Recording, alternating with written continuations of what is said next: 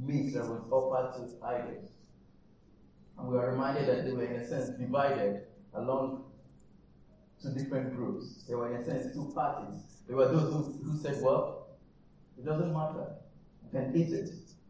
And there were those who said, it's still a problem, you shouldn't eat it.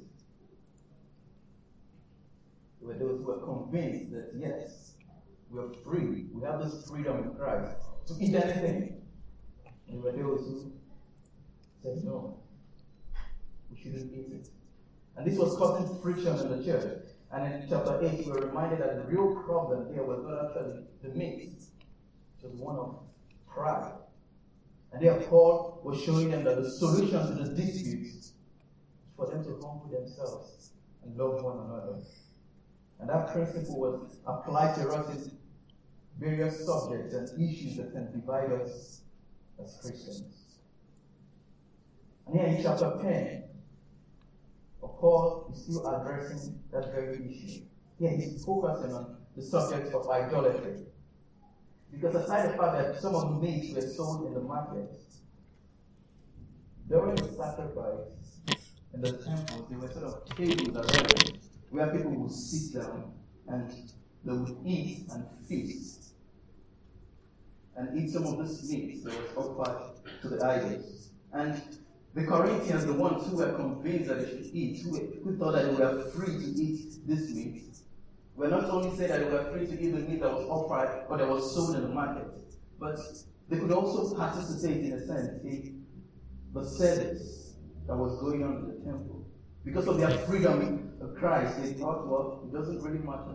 You can partake in this. And in verse fourteen, Paul says, therefore, my beloved, flee from idolatry.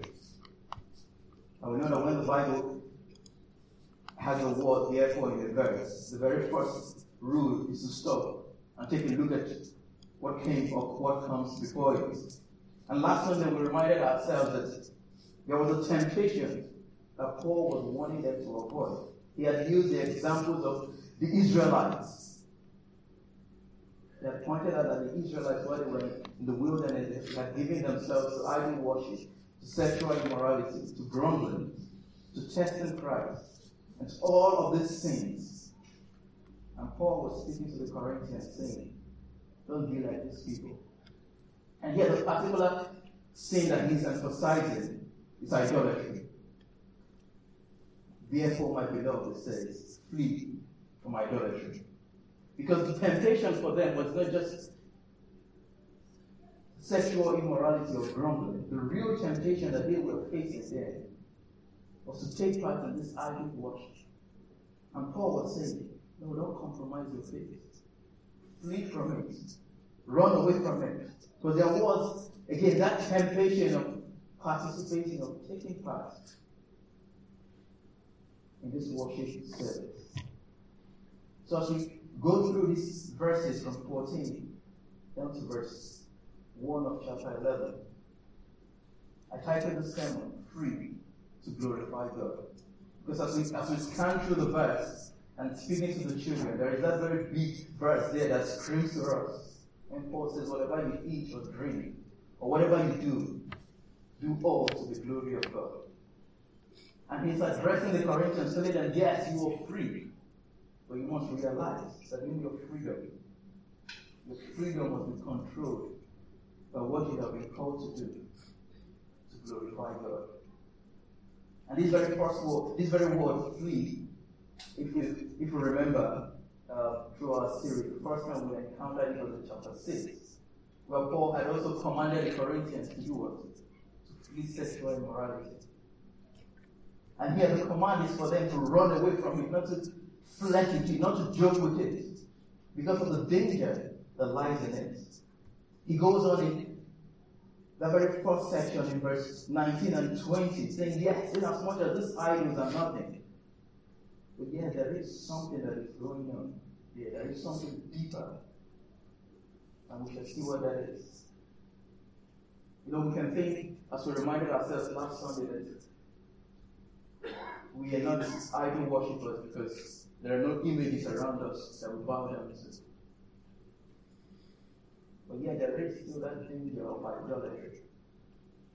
The Bible reminds us that idol worship is not just one that is giving yourselves to, but bowing down before images. But it is anything that you put first, anything that you give your heart to, anything that sort of governs your life, which is not the living and true God. And because of that danger, we have to remind ourselves that there is still that temptation for us to give ourselves to idolatry. So the first point here is to avoid the danger of compromise. Because when we stand through these very verses, fourteen to twenty-two, we see the word participate, participation, about five times. In verse sixteen, the word appears two times, participation. In verse seventeen, partake. In eighteen, participants. In twenty, we see it again, participants. And Paul is pointing out to them that since they have been saved, he's using two illustrations here, since they have been saved, that there is, in a sense, a fellowship of sharing in who Christ is. And because of that, they shouldn't take part in this very worship and service of idols. It's the same word that John uses in First John chapter one when he talks about the fellowship that we have with the Father through Jesus Christ. And here Paul uses two illustrations to drive out this point. The first is the Lord's Supper. In verse sixteen, he says, the cup of blessing I will bless. Is it not a participation in the blood of Christ? The bread I will break, is it not, is it not a participation in the body of Christ? See, when believers gather around the Lord's table, what they are remembering, what they are sharing, what we share, it is something that really happened. The death of the Lord Jesus on the cross, where his body was broken and his blood was shed. So that when believers, those who are trusting in Jesus, gather together around the Lord's table, they are participating, they are sharing in that very act. The symbol of the table is one that points to what Christ has done for us on the cross. And Paul is saying, you are people who share in the Lord's table. You participate in it. You share in his blood and the bread. You share in his as one body, verse seventeen. We who are one body, we, are, we all partake in the one bread. Back then, they used to do the Lord's Supper in a different way. In a sense, each person breaks from the bread and they share in it collectively. And Paul is saying, when you gather around the Lord's table, this is what you are doing. You are participating in what the Lord Jesus did. That is what the Lord's Supper points out, points to. But secondly, he uses the example, the illustration of the Jewish sacrifice at the altar. So when um, the, the Jews would bring their sacrifice and, and the priests would offer it at the table, the, the participants share in that very act. They take part in that very sacrifice that goes on here at the altar. And Paul is saying, when you look at this, when you look at the Lord's table, when you look at the sacrifice at the altar, you realize that it is not just those who are offering the sacrifices, but everyone who is gathered here, they are participating in something, they are sharing in something. And therefore, when you are with pagans, when you are offering sacrifices to their idols, inasmuch as these idols are nothing, yet what they are doing, they are sharing it with something. And that very thing that they are sharing is a sacrifice to demons. In verse twenty, it says, no, I do not imply that pagans offer their sacrifices to God, but to demons. And it says, I do not want you to these participants with demons. See, we go to Romans chapter one, where Paul deals with the subject of idolatry. And he reminds the Romans that the story is that God made every human being. But what has what have people done? They have sort of turned their backs on God. And because there is that very hole in their heart to worship, people around the world bring themselves to worship of idols. And they stand in enmity with God. And the demons are those who are fallen angels, who are the arch-enemies of God. So that idolatry at its core is people standing and siding with demons. And the Corinthians were in the danger of sharing in the Lord's table and saying, yes, we are Christians. But on the other hand, we can still share at the table of demons. We can say, yes, we are believers. But we can also stand with those who are enemies of God. And that is the danger, that is the temptation that they are about to fall into. That is the temptation that they are supposed freedom and rights is leading them to. It says you cannot partake in the table of the Lord and the table of demons. See, clearly in life there are things that are mutually exclusive. There are things that you cannot mix together. You cannot mix water and oil. They are incompatible. And you cannot mix the worship of, of God, of Christ, with the worship of, of demons, of his enemies. And as Jesus puts it, no man can serve two masters. You can either hate one and love the other, or else you can hold on to one and despise the other. You cannot serve God and mammon. You cannot mix them and, and say, well, on Sunday I gather together, yes, I worship with God's people. But Monday to Saturday, I stand with the devil. And that is the danger that we believers face today. The danger of coming together on the Lord's Day and saying, well, we have gathered to worship God. We've gathered to participate and share with one another and fellowship. But on other days of the week, we stand with the world. That is the danger that is facing the church around the world today. The danger of compromising. Of when the Bible says, this is what God says.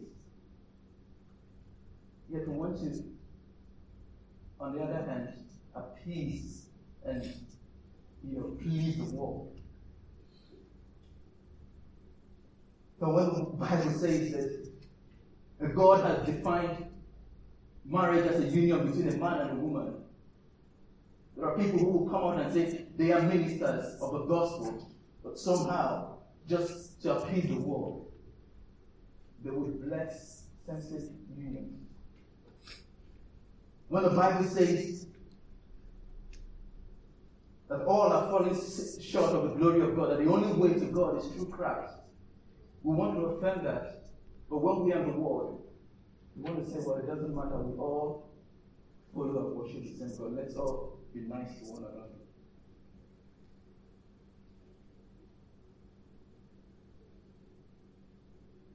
When you say that you are a Christian, when you are in the midst of unbelievers, that very pressure to compromise your faith, to say in your heart, yes, I am a believer, but yes, I can still, you know, stand with those who oppose God, who are enemies of God. And Paul says, I speak to you, verse fifteen, as sensible people. Judge for yourself. No, here he's not saying, well, you know, you guys are smart. Sort these things out for yourself. We know the previous verses, especially in chapter two, Paul had pointed out that there are two groups of people actually in the world. There are the natural and the spiritual people. And we all come into this world as natural people. And yet, because of what Christ has done for us on the cross, He awakens us to see our sin, to share, to participate in what He has done, to see the truth in who we are, to see the truth in who you are, to see the truth that all that is in the world is what is opposed to God. And when we confess and say that we are with Christ, we yet go into the world and stand with the world, then we are in the danger of compromising our faith.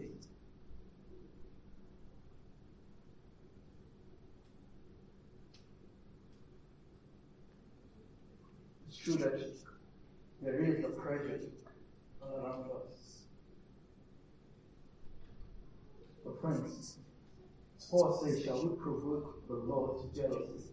See, God's love is a jealous love. It's like man who is married to his wife, and or the woman who is married to a man. And somehow the wife begins to go after another man, or the man begins to go after another wife. There is, in a sense, that holy jealousy. It shouldn't be happening. And for us as believers, upon whom God has showered His love upon us, if we are flirting with the things of the world and giving it to it, we are in the danger of provoking the Lord to jealousy.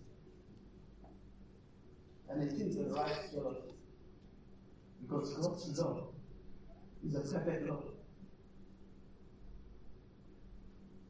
Because idolatry awakens the jealousy of the Lord. It is a love that is so intense for the object of His love, and is angry when something threatens it. We cannot have it both ways. We cannot participate at the table of the Lord and the table of duty.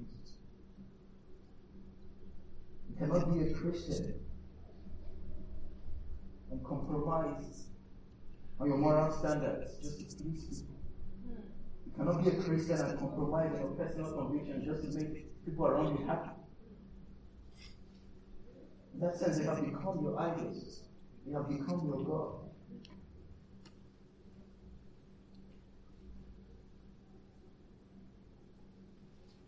The danger of compromising. And the last question there, that verse, I wish stronger than him.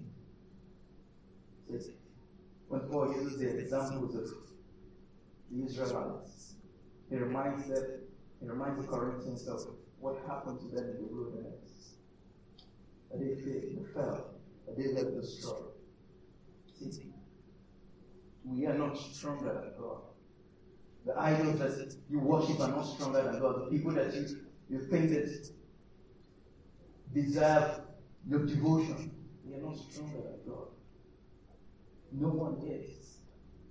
And that is why He is the one, He alone deserves our ultimate worship.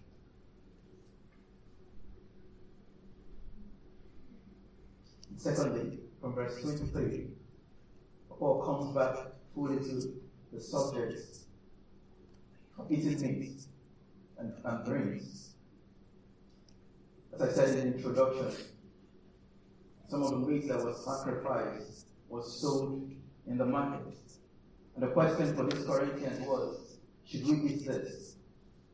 And there were those who were convinced whether to eat it, to eat it rather. There were those who said they were not going to eat it. They were the strong and they were the weak.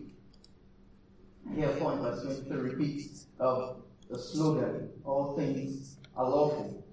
And some of these Corinthians were probably Jews, and they were given to all the dietary laws and regulations that the Old Testament had prescribed.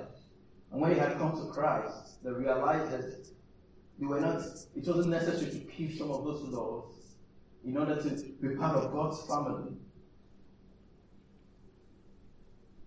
All things are lawful for me, but not all things are helpful, Paul says. See, watching T V could be right, but watching T V might not be helpful, especially when you have an exam tomorrow.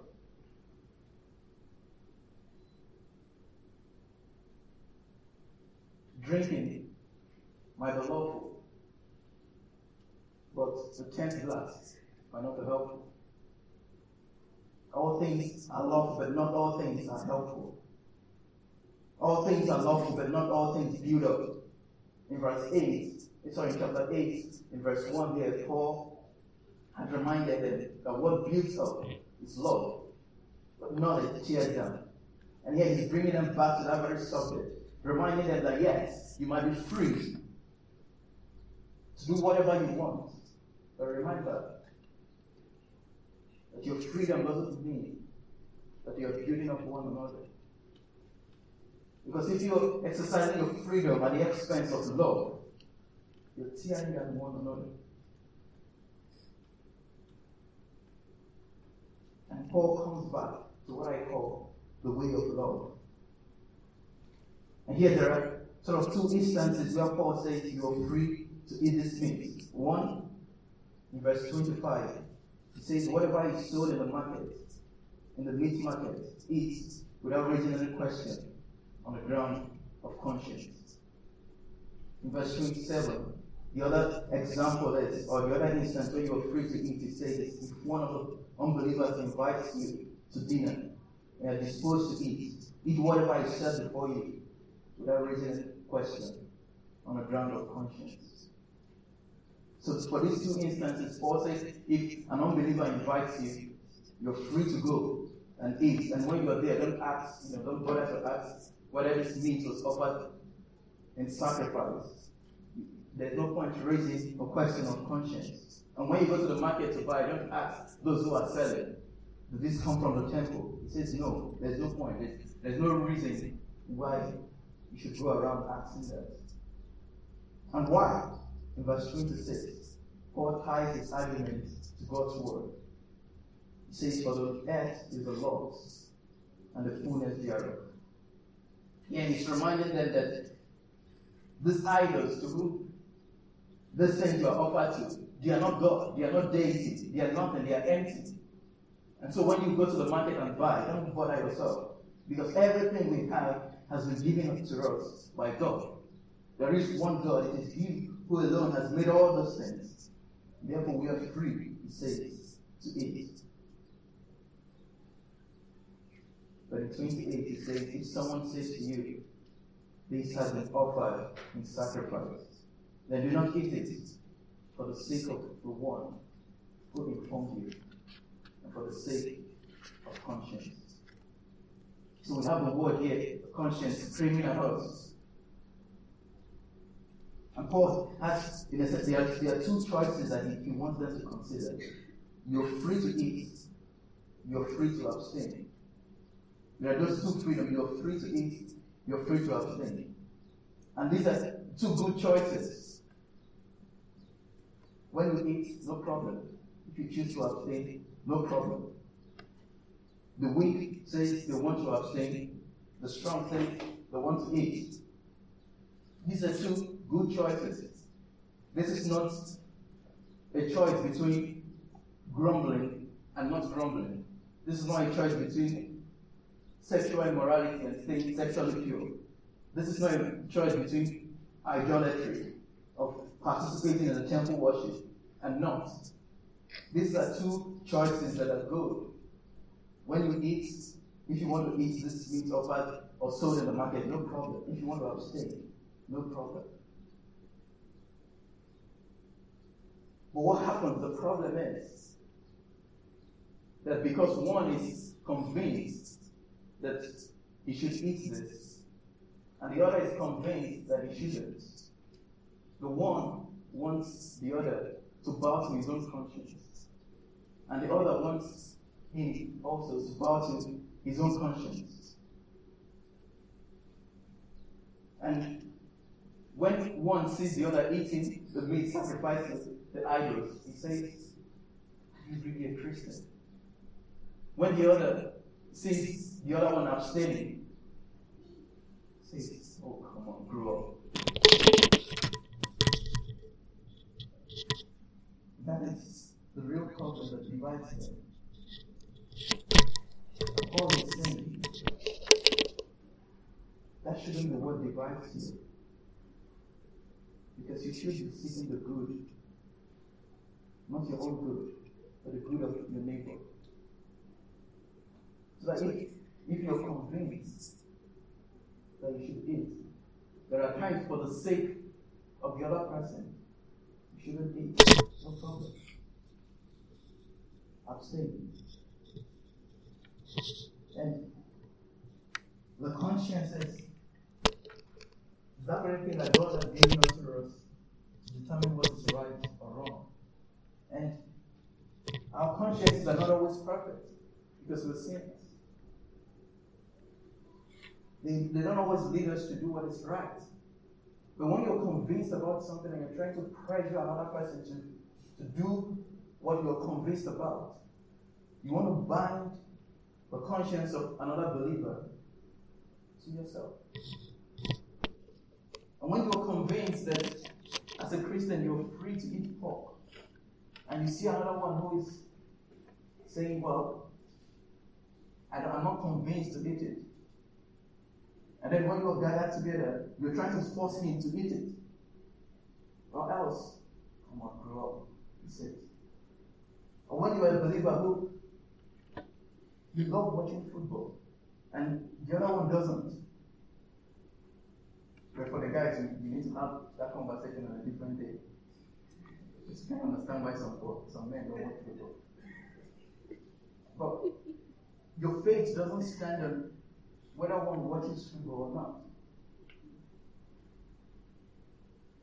And some of the examples that were given in that chapter eight, one is convinced that there is nothing wrong with going to see the cinema, and the other sees a big problem in it. And you look at the one who goes as, he's not a Christian. And the one who goes looks at the other one and says, come on, grow up. See, we are not to bind one another to our consciences, but to God's word. And here Paul commends mutual love. Because partaking and abstaining are both good acts when they are done in the honor of the Lord. And they are good precisely because they honor God. Again, this is not a choice between living sin, a sinful life, and avoiding a sinful life. God has given us those things to enjoy, and each and every one of us would like different things.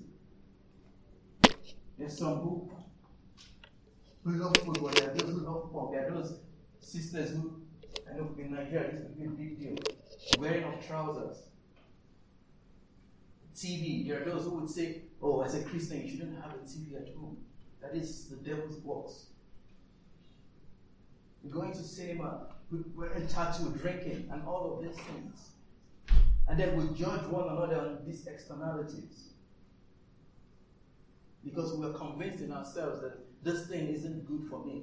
Yeah, there are times when it is not right. If your football team keeps you from coming to church on a Sunday, then you've got your priorities wrong. If your dressing becomes indecent, you've gotten your priorities wrong. And each and every one of those things, things that people have to be convinced about. And you are not at liberty to bind people to your conscience. But we are to bind one another to, to God's word. That's where our conscience should be bound. That's where Paul attises to God's word. He says, the earth is the Lord's and the fullness thereof.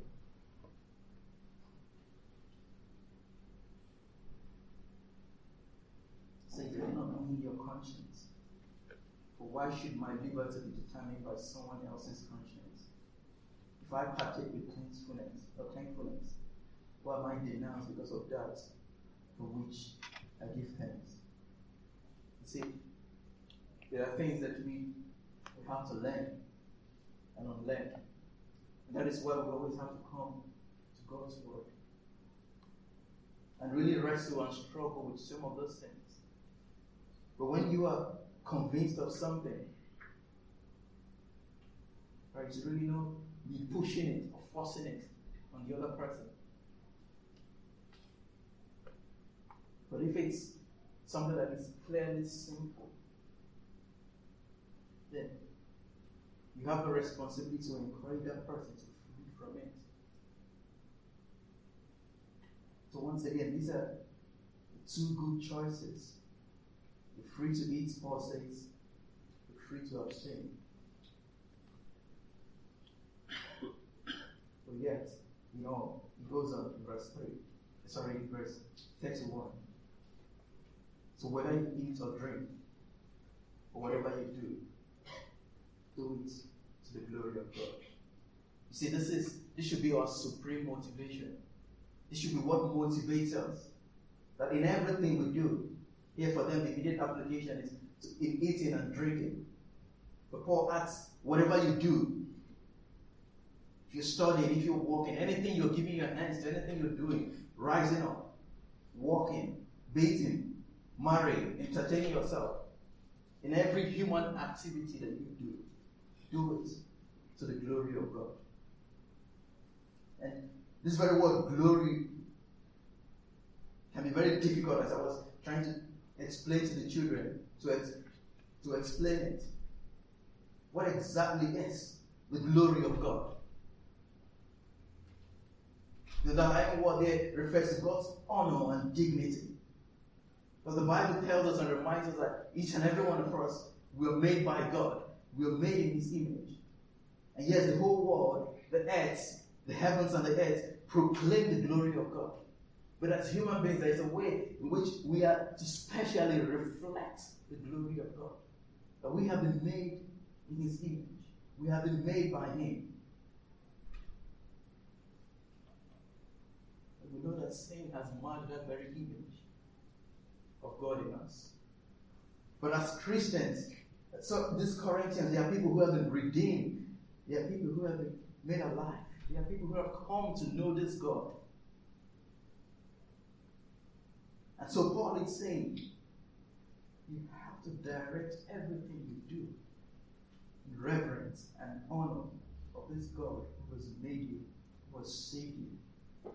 Because when we glorify God, when we are living according to His commands, we are doing right.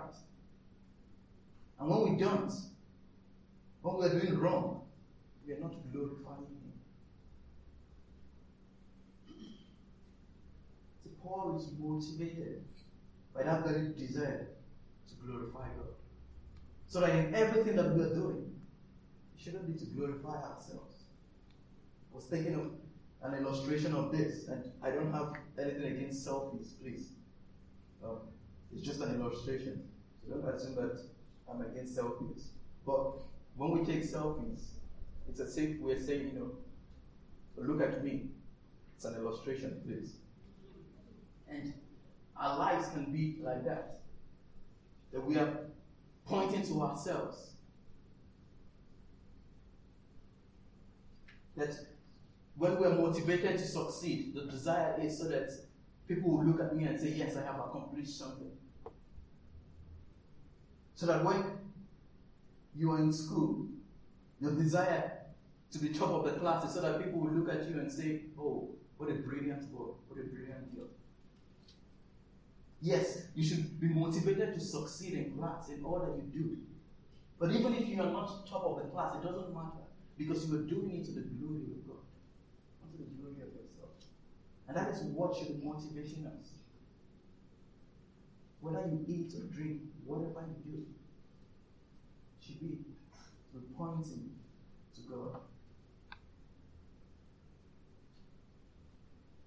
Paul is motivated by the desire, by that supreme desire to glorify God.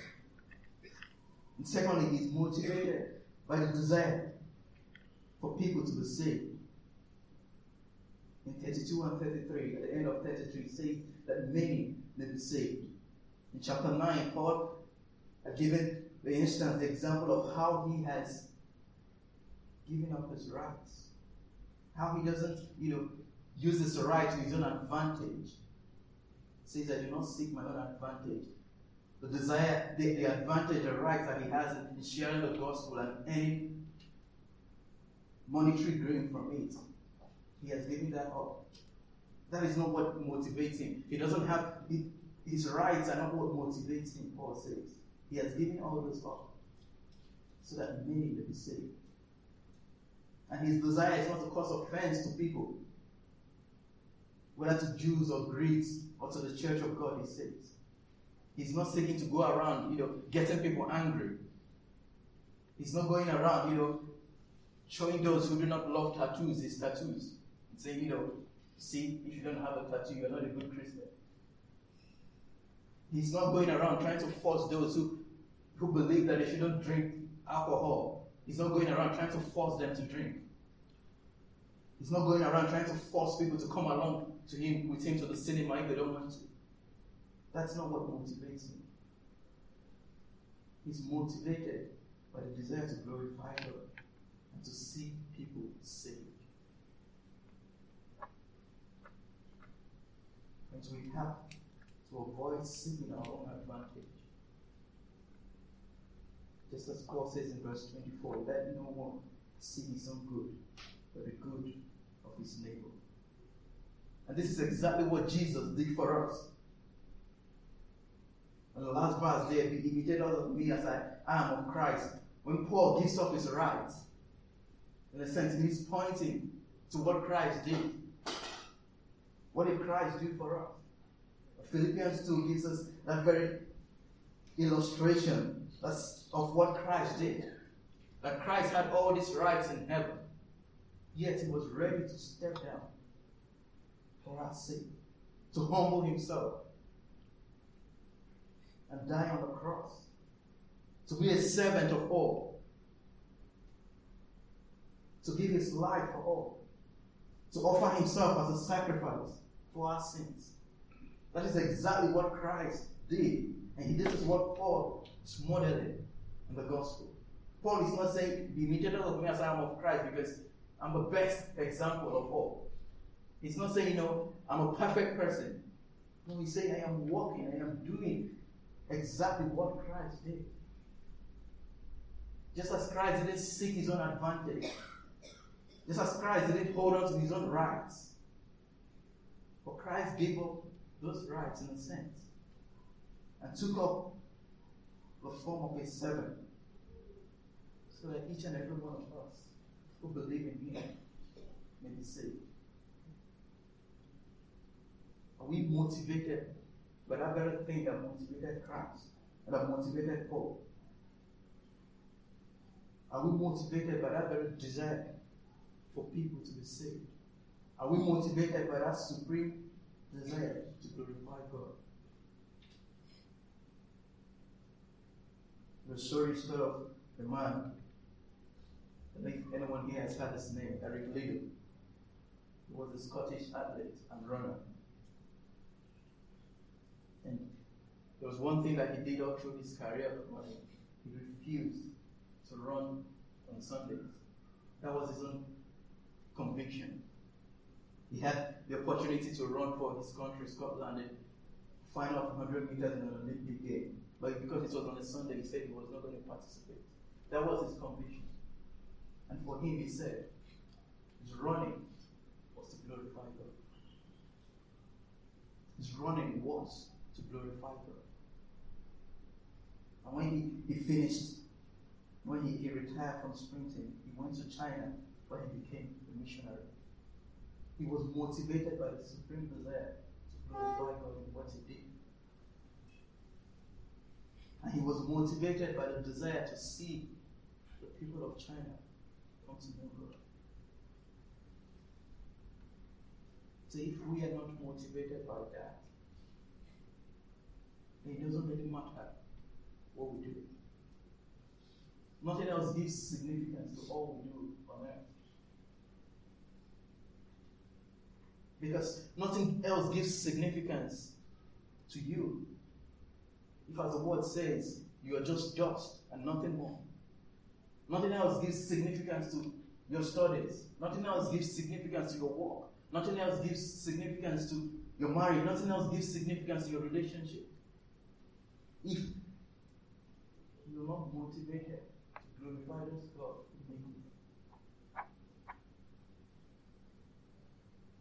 that is why we should run from idolatry. That is why we should seek to love one another. That is why we should avoid the pressure of giving into the pressure of compromising. Because the only way we can bring glory to God is if we walk in the way of Christ. The only way we can bring glory to God is if all that we do and say is to point people to God. That's it. The world today is really empty. The world today has no answers. There's no other place to go. And I'm avoiding the temptation of reminding my dear Nigerians who were so optimistic about the election and saying, oh, this is what is finally going to bring answers and rescue to us. But we are seeing how it's all been taken over by the wickedness of man. What is going to change our world? What is going to change people's hearts? What is going to stop people from hating one another? What is going to stop people from killing one another? It's only when people come to see their sin and believe the gospel and are saved that whatever they do wouldn't be about themselves, but for God. Are you motivated by that? Or by something else?